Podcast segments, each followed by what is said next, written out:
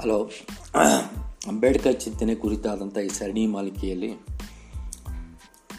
ನಾನು ಸ ನನಗೆ ಕೆಲವು ಅಂಬೇಡ್ಕರ್ ಅವರ ಬರಹದ ಕುರಿತಾಗಿ ಮಾತನಾಡಬೇಕೆಂದು ಅರುಣ್ ಅವರು ಹೇಳಿದ ಕಾರಣಕ್ಕೆ ನಾನು ಅಂಬೇಡ್ಕರ್ ಅವರು ಬಹಿಷ್ಕೃತ್ ಭಾರತ್ ಎನ್ನುವ ಫೋರ್ಟ್ ನೈಟ್ ಮ್ಯಾಗ್ಝಿನ್ ತರ್ತಾ ಇದ್ರಲ್ವ ಆ ಮ್ಯಾಗ್ಝಿನ್ನಲ್ಲಿ ಅಂಬೇಡ್ಕರ್ ಅವರ ಸಂಪಾದಕೀಯದ ಕುರಿತಾಗಿ ನಾನು ಕೆಲವು ವಿಷಯಗಳನ್ನು ಮಾತಾಡ ಸಂಪಾದಕೀಯವನ್ನು ಓದ್ತೀನಿ ನಾನು.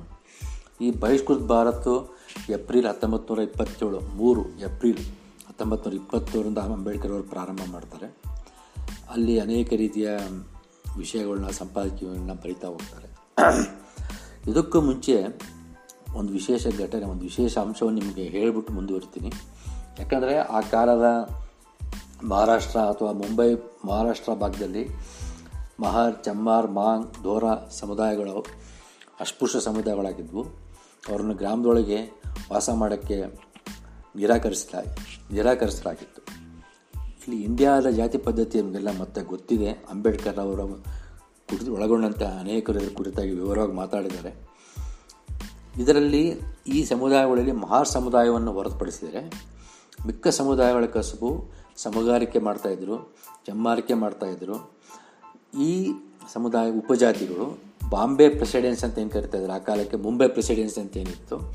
ಮತ್ತು ಅದರ ಗಡಿ ಪ್ರಾಂತ್ಯಗಳಾದಂತಹ ಗುಜರಾತ್, ಮಧ್ಯಪ್ರದೇಶ್ ಮತ್ತು ಕರ್ನಾಟಕದಲ್ಲಿ ವಾಸಿಸ್ತಾ ಇದ್ದರು ಆದರೆ ಇತ, ಇತರ ಉಪಜಾತಿಗಳಾದಂತಹ ಮಾಂಗ್, ಚಮ್ಮಾರ್, ಧೋರ್ ಸಮುದಾಯಗಳಂತೆ ಮಹಾರ್ ಸಮುದಾಯಕ್ಕೆ ಒಂದು ನಿರ್ದಿಷ್ಟ ಉದ್ಯೋಗ ಇರಲಿಲ್ಲ. ಆಯಾ ಹಳ್ಳಿಗಳ ವ್ಯವಸ್ಥೆಗೆ ಅನುಗುಣವಾಗಿ ಮೇಲ್ಜಾತಿಗಳ ಸೇವೆಯನ್ನು ಒಳಗೊಂಡಂತಹ ವೃತ್ತಿಗಳನ್ನು ಅವರು ನಿಭಾಯಿಸ್ತಾ ಇದ್ದರು ಅಂದರೆ ಮೃತ ಹೊಂದಿದ ವ್ಯಕ್ತಿಯ ವಾರ್ತೆಯನ್ನು ಪಕ್ಕದ ಗ್ರಾಮದಲ್ಲಿರುವ ಅವರ ಸಂಬಂಧಿಕರಿಗೆ ತಿಳಿಸೋದು, ಗ್ರಾಮದ ಓಣಿಗಳನ್ನು ಕೂ ಕಸಗುಡಿಸೋದು, ಗ್ರಾಮ ಪಂಚಾಯತಿಯ ಸಭೆಯ ಕುರಿತಾಗಿ ಗ್ರಾಮಸ್ಥರಿಗೆ ತಿಳಿಸಲು ಗ್ರಾಮದ ಓಣಿ, ಓಣಿಗಳಲ್ಲಿ ಡಂಗುರ ಸಾರುವುದು, ಮದುವೆ ಸಮಾರಂಭಗಳಲ್ಲಿ ಕೂಲಿ ಕೆಲಸ ಮಾಡುವುದು, ಹತ್ತ ಪ್ರಾಣಿಗಳ ಕಳೆಬರವನ್ನು ವಿಸರ್ಜಿಸುವುದು ಈ ಖಾಸಗಿ ಜೀತದ ಜೊತೆಗೆ ಸರ್ಕಾರಿ ನೌಕರರಾದ ಪಾಟೀಲ್ ಮತ್ತು ಕುಲಕರ್ಣಿಯವರ ಸರ್ಕಾರಿ ಕೆಲಸಗಳನ್ನು ಸಹ ಮಾಡ್ತಾಯಿದ್ರು ಇವರ ಆಜ್ಞೆಗಳು ಒಂದು ಕಾನೂನಂತೆ ಇದ್ವು. ಅದರಲ್ಲಿ ಕಂದಾಯ ವಸೂಲಿ ಕೆಲಸವನ್ನು ಮಹಾರ್ ಸಮುದಾಯಕ್ಕೆ ವಹಿಸ್ತಾ ಇದ್ದರು. ಸರ್ಕಾರಿ ಅಧಿಕಾರಿಗಳು ಗ್ರಾಮಕ್ಕೆ ಭೇಟಿ ನೀಡಿದರೆ ಮಹಾರ್ ಸಮುದಾಯದವರು ಇಪ್ಪತ್ನಾಲ್ಕು ಗಂಟೆ ಅವರ ಸೇವೆಯಲ್ಲಿ ತೊಡಗಿಕೊಳ್ತಾ ಇದ್ದರು. ಈ ಗುಲಾಮಗಿರಿಯ ನಡುವೆಯೇ ಮಹಾರ್ ಸಮುದಾಯದ ಬಾಡಿಗೆ ಇಲ್ಲದ ಒಂದು ತುಂಡು ಭೂಮಿಯನ್ನು ಹೊಂದಿರ್ತಿದ್ರು ಇದೊಂದು ವಿಶೇಷ ಇತ್ತು ಅಲ್ಲಿ ಒಂದು ತುಂಡು ಭೂಮಿ ಇರ್ತಾ ಇತ್ತು ಮಹಾರ್ ಸಮುದಾಯಕ್ಕೆ. ಅದಕ್ಕೆ ಯಾವುದೇ ರೀತಿಯ ಬಾಡಿಗೆ ಇರೋದು ತುಂಡು ಭೂಮಿ ಇರ್ತಾ ಇತ್ತು. ಅವ್ರಿಗೆ ಯಾವುದೇ ಬಾಡಿಗೆ ಬರ್ತಾ ಇಲ್ಲ ಅದರಿಂದ. ಪ್ರತಿ ವರ್ಷ ಉಳುಮೆ ಮಾಡಿದ ರೈತರಿಂದ ಅಲ್ಲಿನ ಫಸಲಿನ ಭಾಗವನ್ನು ಇವರು ಪಡೆದುಕೊಳ್ತಾ ಇದ್ರು. ಇವರದು ಇವರ ಇವರ ಭೂಮಿ ಇವರದು ಆದರೆ ಅಲ್ಲಿ ಕೃಷಿ ಮಾಡ್ತಿದ್ದದ್ದು ರೈತರು. ಅವರಿಂದ ಇವರಿಗೆ ಒಂದು ಒಂದು ಕಾಕ ಒಂದು ಒಂದು ಫಸಲಿನ ಭಾಗ ಕೊಡ್ತಾಯಿದ್ರು ಅದನ್ನು ರೈತರೇ ನಿರ್ಧರಿಸ್ತಾ ಇದ್ರು. ಇದು ಒಂದು ರೀತಿಯ ಗುಲಾಮಗಿರಿಯನ್ನು ತಲೆಮಾರುಗಳಿಂದ ನಡ್ಕೊಂಡು ಬರ್ತಾಯಿತ್ತು ನಡ್ಸ್ಕೊಂಡು ತಲೆಮಾರಿನ ನಡ್ಕೊಂಡು ಬರ್ತಾಯಿತ್ತು ಈ ಗುಲಾಮಗಿರಿಯನ್ನು ವತನ ಅಂತ ಕರಿತಾ ಇದ್ರು ಆ ಕಾಲಕ್ಕೆ. ಅದಕ್ಕೆ ಸಂಬಂಧಪಟ್ಟವರನ್ನು ವತನದಾರರೆಂದು ಕರಿತಾ ಇದ್ರು.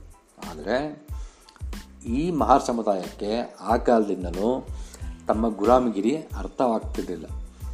ಆದರೆ ಈ ಗುಲಾಮಗಿರಿಯನ್ನು ಅಂಟಿಕೊಂಡಂಥ ಅಮಾನವೀಯ ಪದ್ಧತಿಯ ಕುರಿತು ಆ ಕಾಲದ ಕೊಲ್ಲಾಪುರ ಪ್ರಾಂತದ ಮಹಾ ಮಹಾರ ರಾಜರಾದಂಥ ಶಾಹು ಮಹಾರಾಜರಿಗೆ ಅರ್ಥ ಆಗಿತ್ತು. ಈ ಜೀತ ಪದ್ಧತಿಯಿಂದ ಮಹಾರ್ ಸಮುದಾಯವನ್ನು ಬಿಡುಗಡೆಗೊಳಿಸಲು ಶಾಹು ಮಹಾರಾಜರು ಕಾನೂನು ರೂಪಿಸ್ತಾರೆ ಮತ್ತು ಶಾ ಮಹಾರ್ ಸಮುದಾಯವನ್ನು ವ್ಯವಸ್ಥೆ ಒಳಗೆ ಸ್ಪರ್ಶರನ್ನಾಗಿ ಮಾಡೋಕ್ಕೆ ಪ್ರಯತ್ನಿಸ್ತಾರೆ. ಶಾಹು ಮಹಾರಾಜರು ಹತ್ತೊಂಬತ್ತು ನೂರ ಹತ್ತೊಂಬತ್ತರಲ್ಲಿ ಈ ಕುರಿತಾಗಿ ಒಂದು ಕಾನೂನು ತರ್ತಾರೆ. ಹತ್ತೊಂಬತ್ತು ನೂರ ಇಪ್ಪತ್ತರಲ್ಲಿ ಆಗ ತರುಣರಾಗಿದ್ದಂತಹ ಅಂಬೇಡ್ಕರ್ ಅವರ ನೇತೃತ್ವದಲ್ಲಿ ಜರುಗಿದ ದಮನಿತ ವರ್ಗಗಳ ಸಮ್ಮೇಳನದಲ್ಲಿ ಇದನ್ನು ಘೋಷಣೆ ಮಾಡ್ತಾರೆ. ಆ ದಿನಗಳಿಂದಲೇ ಅಂಬೇಡ್ಕರ್ ಅವರು ಮೌರ್ ಸಮುದಾಯವನ್ನು ವತನ ಪದ್ಧತಿಯ ಗುಲಾಮಗಿರಿಯಿಂದ ವಿಮೋಚನೆಗೊಳಿಸುವುದರ ಕುರಿತಾಗಿ ಗಂಭೀರವಾಗಿ ಚಿಂತನೆಗೆ ತೊಡಗುತ್ತಾರೆ ಹತ್ತೊಂಬತ್ತು ನೂರ ಇಪ್ಪತ್ತರ ಬಾಂಬೆ, ಮುಂಬೈ ಬಾಂಬೆ ಪ್ರಾಂತದಲ್ಲಿ, ಅದು ಆಗಿನ ಬಾಂಬೆ ಪ್ರಾಂತದಲ್ಲಿ ಅಂಬೇಡ್ಕರ್ ಅವರು ಬಹಿಷ್ಕೃತ ಹಿತರಕ್ಷಣಾ ಸಭೆಗಳನ್ನು ಆಯೋಜಿಸ್ತಾ ಇದ್ದರು. ಆ ಸಂದರ್ಭದಲ್ಲಿ ಈ ವತನ ಪದ್ಧತಿ ವಿರುದ್ಧ ಪ್ರಚಾರ ಮಾಡ್ತಾಯಿದ್ರು ಹದಿನೆಂಟುನೂರ ಫೆಬ್ ಹದಿನೆಂಟು ಫೆಬ್ರವರಿ ಹತ್ತೊಂಬತ್ತು ಇಪ್ಪತ್ತೇಳರಲ್ಲಿ ಅಂಬೇಡ್ಕರ್ ಅವರು ಬಾಂಬೆ ಪ್ರಾಂತದ ವಿಧಾನ ಪರಿಷತ್ನ ಸದಸ್ಯರಾಗಿರ್ತಾರೆ. ಆ ಸಂದರ್ಭದಲ್ಲಿ ಅನುವಂಶ ಹುದ್ದೆಗಳ ಆ್ಯಕ್ಟ್ ತಿದ್ದುಪಡಿ ಮಸೂದೆಯನ್ನು ಮಂಡಿಸ್ತಾರೆ. ಆ ಮಸೂದೆಯ ಸಾರಾಂಶವನ್ನು ನಾನೀಗ ನಿಮ್ಮ ಮುಂದೆ ಓದ್ತೀನಿ. ಅಂಬೇಡ್ಕರ್ ಮಂಡಿಸಿದಂತಹ ಅನುವಂಶಿಕ ಹುದ್ದೆಗಳ ಆ್ಯಕ್ಟ್ ತಿದ್ದುಪಡಿ ಮಸೂದೆ. ಅದನ್ನು ಅಂಬೇಡ್ಕರ್ ಓದ್ತಾರೆ. ಆ ಓದೋದನ್ನು ನಾನು ನಿಮ್ಮ ಮುಂದೆ ಅನುವಾದ ಮಾಡಿ ನನ್ನದೇ ಮಿತಿಯಲ್ಲಾದಂಥ ಅನುವಾದವನ್ನು ನನ್ನ ಮೂಲಕ ನಿಮಗೆ ಓದಿ ಹೇಳ್ತೀನಿ. ಮಹನೀಯರೇ ಅನುವಂಶಿಕ ಹುದ್ದೆಗಳ ಆ್ಯಕ್ಟ್ ಪಟೇಲರು ಕುಲಕರ್ಣಿಗಳನ್ನು ಒಳಗೊಳ್ಳುವುದಿಲ್ಲ. ಈ ಅನುವಂಶಿಕ ಆ್ಯಕ್ಟ್ ಕೇವಲ ಕೆಳದರ್ಜೆಯ ಅನುವಂಶಿಕ ಹುದ್ದೆದಾರರನ್ನು ಮಾತ್ರ ಒಳಗೊಂಡಿರುತ್ತದೆ. ಈ ಕೆಳದರ್ಜೆಯ ಅನುವಂಶಿಕ ಹುದ್ದೆದಾರರ ಪಟ್ಟಿಯು ಮಹಾರಾಷ್ಟ್ರದಲ್ಲಿ ಮಹಾನ್, ಗುಜರಾತ್ನಲ್ಲಿ ವೇತಿಯಾಸ್ ಅಥವಾ ವರ್ತಾನಿಯಾಸ್ ಕರ್ನಾಟಕದಲ್ಲಿ ಜುಗ್ಲಿಯಾಸ್ ಮತ್ತು ವಲಯ ಸಮುದಾಯಗಳನ್ನು ಒಳಗೊಂಡಿರ್ತದೆ. ಇವರಲ್ಲಿ ಮಹಾಸಮುದಾಯದವರು ವತನದಾರರ ಪಟ್ಟಿಯಲ್ಲಿ ಹೆಚ್ಚಿನ ಸಂಖ್ಯೆಯಲ್ಲಿ ಇದ್ದಾರೆ. ನಾನು ಈ ಸದನದಲ್ಲಿ ಮಹಾ ಸಮುದಾಯದ ಪ್ರತಿನಿಧಿಯಾಗಿ ಮಾತನಾಡುತ್ತೇನೆ. ಈ ಮಸೂದೆಯ ಷರತ್ತುಗಳನ್ನು ಅರ್ಥ ಮಾಡಿಕೊಳ್ಳುವ ಮೊದಲು ಸದನವು ಈ ಮಸೂದೆಯನ್ನು ತರಲು ಕಾರಣವಾದ ಸಮಾಜದ ತಪ್ಪುಗಳು ಮತ್ತು ಕುಂದುಕೊರತೆಗಳು ನಿಮಗೆ ಅರಿವಾಗಬೇಕಾಗಿದೆ. ಈ ಕೆಳದರ್ಜೆಯ ವತನ ಹಿಡುವಳಿದಾರರು ಸರ್ಕಾರಿ ಆ್ಯಕ್ಟ್ನ ಅನುಸಾರ ಸರ್ಕಾರಿ ನೌಕರರು. ಆದರೆ ಸರ್ಕಾರಿ ನೌಕರರ ಕರ್ತವ್ಯಗಳನ್ನು ಎಲ್ಲಿಯೂ ವ್ಯಾಖ್ಯಾನಿಸಿಲ್ಲ. ಯಾವುದೇ ಇಲಾಖೆಯಲ್ಲಿ ಕೆಲಸ ಮಾಡಲು ಅವರನ್ನು ನಾವು ನಿಯೋಜಿಸಬಹುದು ಮತ್ತು ಇದನ್ನು ನಿರಾಕರಿಸಲು ಅವರಿಗೆ ಧೈರ್ಯ ಮಾಡುವುದಿಲ್ಲ. ಸರ್ಕಾರಿ ನೌಕರರಿಗೆ ಒಂದು ನಿರ್ದಿಷ್ಟ ಇಲಾಖೆ ಮತ್ತು ನಿರ್ದಿಷ್ಟ ಕೆಲಸದ ಸಮಯವನ್ನು ನಿಗದಿಪಡಿಸಲಾಗುತ್ತದೆ. ಹೀಗಾಗಿ ಸರ್ಕಾರಿ ನೌಕರನು ನಿಗದಿಪಡಿಸಿದ ಇಲಾಖೆಯಲ್ಲಿಯೇ ಪೂರ್ವ ನಿಗದಿ ಅವಧಿಯೊಳಗೆ ಮಾತ್ರ ಕೆಲಸ ಮಾಡುತ್ತಾನೆ.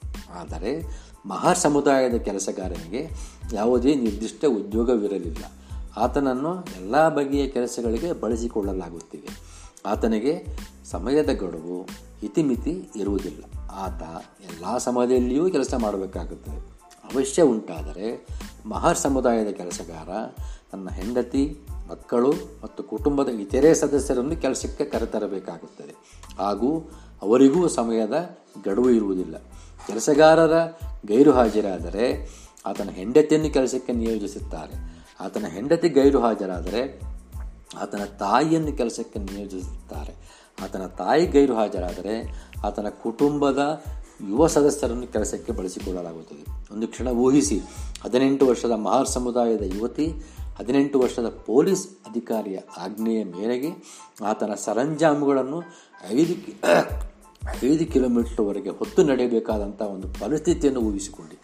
ಆಕೆಯು ಈ ಸಂದರ್ಭದಲ್ಲಿ ಅಪಾಯಕ್ಕೆ ತುತ್ತಾಗುವ ಗಡಿಗಳನ್ನು ಊಹಿಸಿಕೊಳ್ಳಿ ಸರ್, ಈ ವ್ಯವಸ್ಥೆಯಿಂದ ಪಾರಾಗುವ ಯಾವುದೇ ಮಾರ್ಗಗಳಿಲ್ಲ. ಇದನ್ನು ಸಹಿಸಲು ಅಸಾಧ್ಯವಾದ ದಬ್ಬಾಳಿಕೆಯ ವ್ಯವಸ್ಥೆ. ವೇತನದ ವಿಷಯಕ್ಕೆ ಬಂದರೆ ಇಪ್ಪತ್ನಾಲ್ಕು ಗಂಟೆ ಬಿಡುವಿಲ್ಲದೆ ಕೆಲಸ ಮಾಡುವ ಈ ಮಹಾರ್ ಸಮುದಾಯಕ್ಕೆ ಎಷ್ಟು ಸಂಭಾವನೆ ಸಿಗುತ್ತದೆ? ಮಹನೀಯರೇ, ಸರ್ಕಾರವು ತನ್ನ ಖಜಾನೆಯಿಂದ ಇವರಿಗೆ ನೇರವಾಗಿ ಒಂದು ಬಿಡಿಗಾಸನ್ನು ನೀಡುವುದಿಲ್ಲ ಎಂದರೆ ನಿಮಗೆ ಆಶ್ಚರ್ಯವಾದೀತಲ್ಲವೇ? ತಿಂಗಳಿಗೆ ಕೆಲವು ಆಣೆಗಳನ್ನು ಮಾತ್ರ ಗಳಿಸುತ್ತಾರೆ. ಈ ಮಹಾರ್ ವತನದಾರರ ಆದಾಯದ ಮೂಲವು ಎರಡು ಬಗೆಯದಾಗಿದೆ. ಇನಾಮು ಭೂಮಿಯು ಮೊದಲ ಆದಾಯವಾದರೆ ಎರಡನೇ ಆದಾಯದ ಮೂಲವು ಬಲೂತ ಅಥವಾ ಗ್ರಾಮಸ್ಥರಿಂದ ದೊರಕುವ ಅನುಕಂಪ ದೇಣಿಗೆ. ಇವರಿಗೆ ಇನಾಮು ಭೂಮಿಯು ಈ ದೇಶದ ಪ್ರಾಚೀನ ರಾಜರುಗಳಿಂದ ರಾಜರುಗಳಿಂದ ಬಳುವಳೆಯಾಗಿ ಬಂದಿದೆಯೇ ಹೊರತಾಗಿ ಸರ್ಕಾರದಿಂದಲ್ಲ. ಬ್ರಿಟಿಷ್ ಸರ್ಕಾರವು ಈ ಭೂಮಿಯನ್ನು ತುಂಡು ತುಂಡಾಗಿ ವಿಭಜಿಸಿದೆ ಮತ್ತು ಅದರಿಂದ ಯಾವುದೇ ಇಳುವರಿ ಇವರಿಗೆ ದೊರಕುವುದಿಲ್ಲ. ಇವರು ಸರ್ಕಾರದ ನೌಕರರಾದರೂ ಬೇರೆ ಸರ್ಕಾರ ನೌಕರಿಗೆ ವೇತನವನ್ನು ಪಾವತಿಸುವ ಸರ್ಕಾರವು ಇವರಿಗೆ ವೇತನವನ್ನು ಪಾವತಿಸುವುದಿಲ್ಲ. ಆದಾಯದ ಎರಡನೇ ಮೂಲವಾದ ಬಲೂತ ಅಂದರೆ ರೈತರಿಂದ ದೊರಕುವ ಧಾನ್ಯ ಕಾಳುಗಳು. ಆದರೆ ರೈತನು ತನಗೆ ಎಷ್ಟು ಬಲೂತವನ್ನು ಕೊಡಬೇಕೆಂದು ಎಲ್ಲಿಯೂ ನಿರ್ಧರಿಸಿಲ್ಲ ಅಥವಾ ನಿಗದಿಪಡಿಸಿಲ್ಲ.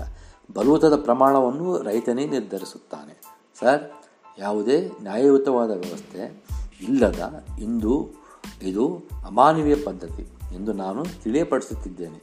ಸರ್ಕಾರವು ಮಹಾರ್ ಸಮುದಾಯವನ್ನು ಕೆಲಸಕ್ಕೆ ದುಡಿಸಿಕೊಂಡ ನಂತರ ತನ್ನ ಖಜಾನೆಯಿಂದ ಅವರಿಗೆ ವೇತನವನ್ನು ಪಾವತಿಸಬೇಕು. ತನ್ನ ಜವಾಬ್ದಾರಿಯಿಂದ ನುಡಿಚಿಕೊಂಡು ಅದನ್ನು ರೈತರಿಗೆ ವರ್ಗಾಯಿಸಬಾರದು. ಸರ್, ಮಾಲೇದಾರರು ಅಥವಾ ಡೆಪ್ಯೂಟಿ ಕಮಿಷನರ್ಗೆ ಗ್ರಾಮದ ಪಟೇಲರ ಅಥವಾ ಕುಲಕರ್ಣಿಯ ಸಲ್ಲಿಸುವ ವರದಿಯು ಆಧಾರದ ಮೇಲೆ ಮಹಾರ್ ಸಮುದಾಯದ ಕೆಲಸವು, ಕೆಲಸದ ಭವಿಷ್ಯವು ನಿರ್ಧಾರವಾಗಿರುತ್ತದೆ. ಒಂದು ವೇಳೆ ಮಹಾರ್ ಕೆಲಸಗಾರನ ಮೇಲೆ ಕ್ರಮವನ್ನು ಜರುಗಿಸಬೇಕೆಂದು ಆ ವರದಿಯಲ್ಲಿ ಉಲ್ಲೇಖಿಸಿದ್ದರೆ ಆ ಗ್ರಾಮದ ಇಡೀ ಮಹಾ ಸಮುದಾಯವು ಈ ದಂಡನೆಗೆ ಗುರಿಯಾಗಬೇಕಾಗುತ್ತದೆ. ಈ ಕಠಿಣವಾದ ದಂಡನೆಯನ್ನು ಯಾವ ಕಾಲಕ್ಕೂ ಹಿಂಪಡೆಯುವುದಿಲ್ಲ. ರೈತರು ಸಾಮಾಜಿಕ ಬಹಿಷ್ಕಾರವನ್ನು ಹಾಕುತ್ತಾರೆ ಮತ್ತು ಬಲೂತವನ್ನು ಸಹ ನೀಡುವುದಿಲ್ಲ. ಗ್ರಾಮವೊಂದರಲ್ಲಿ ಮಹಾ ಸಮುದಾಯದ ವ್ಯಕ್ತಿಯೊಬ್ಬ ಸವರ್ಣೀಯನ ಮನೆಯ ತಾರಸಿ ಮೇಲೆ ಹಾಸು ಬಿಲ್ಲೆಯನ್ನು ಇಟ್ಟಿದ್ದಕ್ಕಾಗಿ ಮಹಾ ಸಮುದಾಯದ ವಿರುದ್ಧವೇ ಸಾಮಾಜಿಕ ಬಹಿಷ್ಕಾರವನ್ನು ವಿಧರಿಸಲಾಯಿತು ಎಂದು ನಿಮ್ಮ ಗಮನಕ್ಕೆ ತರಲು ಇಚ್ಛಿಸುತ್ತೇನೆ. ಸರ್ ಇಂದು ಸದನದಲ್ಲಿ ನಾನು ಮಂಡಿಸುತ್ತಿರುವ ಈ ಮಸೂದೆಯು ವತನದಾರರಾದ ಮಹಾ ಸಮುದಾಯವನ್ನು ಎರಡು ಭಾಗಗಳಾಗಿ ವಿಭಜಿಸುತ್ತದೆ. ಮೊದಲ ಭಾಗದಲ್ಲಿ ಈ ವ್ಯವಸ್ಥೆಯೊಳಗೆ ಗುಲಾಮಗಿರಿಯಿಂದ ಬದುಕಿ ಸಂಪೂರ್ಣ ಆಯಾಸ ಮತ್ತು ಶಕ್ತಿಹೀನರಾಗಿ ಇದರಿಂದ ಬಿಡುಗಡೆ ಬಯಸುತ್ತಿರುವವರನ್ನು ಈ ವತನ ಪದ್ಧತಿಯಿಂದ ವಿಮುಕ್ತಗೊಳಿಸಿ ಅವರಿಗೆ ಈ ಭೂಮಿಯನ್ನು ಹಿಂದಿರುಗಿಸಬೇಕು ಮತ್ತು ಪ್ರತಿಯಾಗಿ ಅವರಿಂದ ಅದಕ್ಕೆ ಸೂಕ್ತವಾದ ಬೆಲೆಯನ್ನು ಪಡೆದುಕೊಳ್ಳಬೇಕು ಹಾಗೂ ಅವರಿಗೆ ಭೂಮಿಯ ಒಡೆತನವನ್ನು ಬಿಟ್ಟುಕೊಡಬೇಕು. ಮತ್ತೊಂದು ಶಿಫಾರಸು ಎಂದರೆ ಮಹರ್ ಸಮುದಾಯಕ್ಕೆ ರೈತರಿಂದ, ಸರ್ಕಾರದಿಂದ ದೊರಕುವ ಬಲೂತವನ್ನು ಹಣವನ್ನಾಗಿ ಪರಿವರ್ತಿಸಬೇಕು.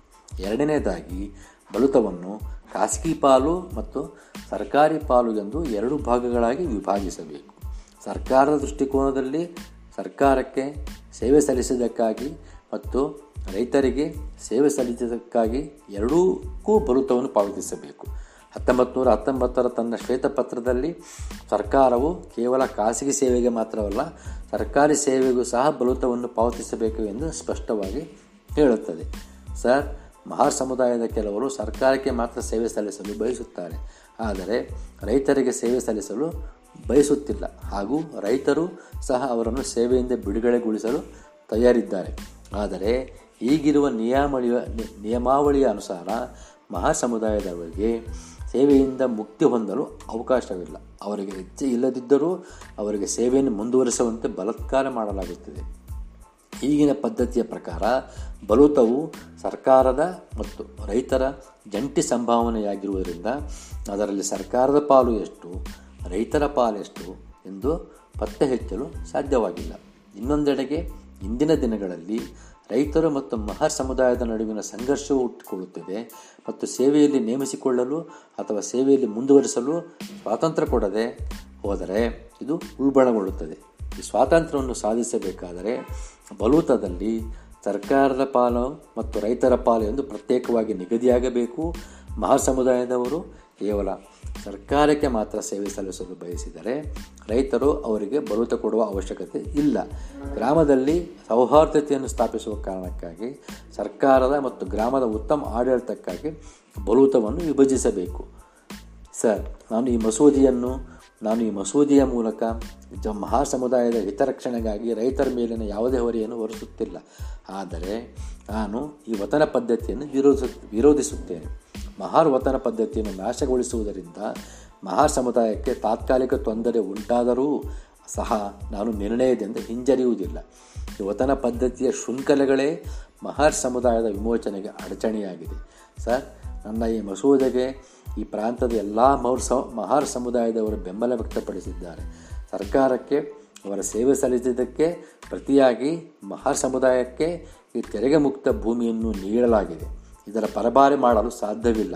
ಎಲ್ಲ ಕಾಲದಲ್ಲೂ ಮಹಾ ಸ್ವಾಧೀನ ಸ್ವಾಧೀನದಲ್ಲಿರುತ್ತದೆ ಎಂದು ತಮ್ಮ ಮಸೂದಿಯ ಮಂಡನೆ ಭಾಷಣದಲ್ಲಿ ಅಂಬೇಡ್ಕರ್ ಅವರು ಮಾತಾಡ್ತಾರೆ. ಇದು ಭಾಳ ಕ್ರಾಂತಿಕಾರಿಕ ಮಸೂದೆ ಆ ಕಾಲಕ್ಕೆ. ತದನಂತರದ ಮಹಾರ್ ವತನ್ ಪದ್ಧತಿಯ ರದ್ದತಿಗೂ ಇದಾಗುತ್ತೆ. ಇದು ಒಂದು ಸಾರಾಂಶ. ಮುಂದಿನ ದಿನಗಳಲ್ಲಿ ಈ ಬಹಿಷ್ಕೃತ ಭಾರತದ ಸಂಪಾದಕೀಯದಲ್ಲಿ ಅಂಬೇಡ್ಕರ್ ಬರೆದಂಥ ಬರೆಗಳನ್ನು ನಾನು ಓದಕ್ಕೆ ಇಷ್ಟಪಡುತ್ತೀನಿ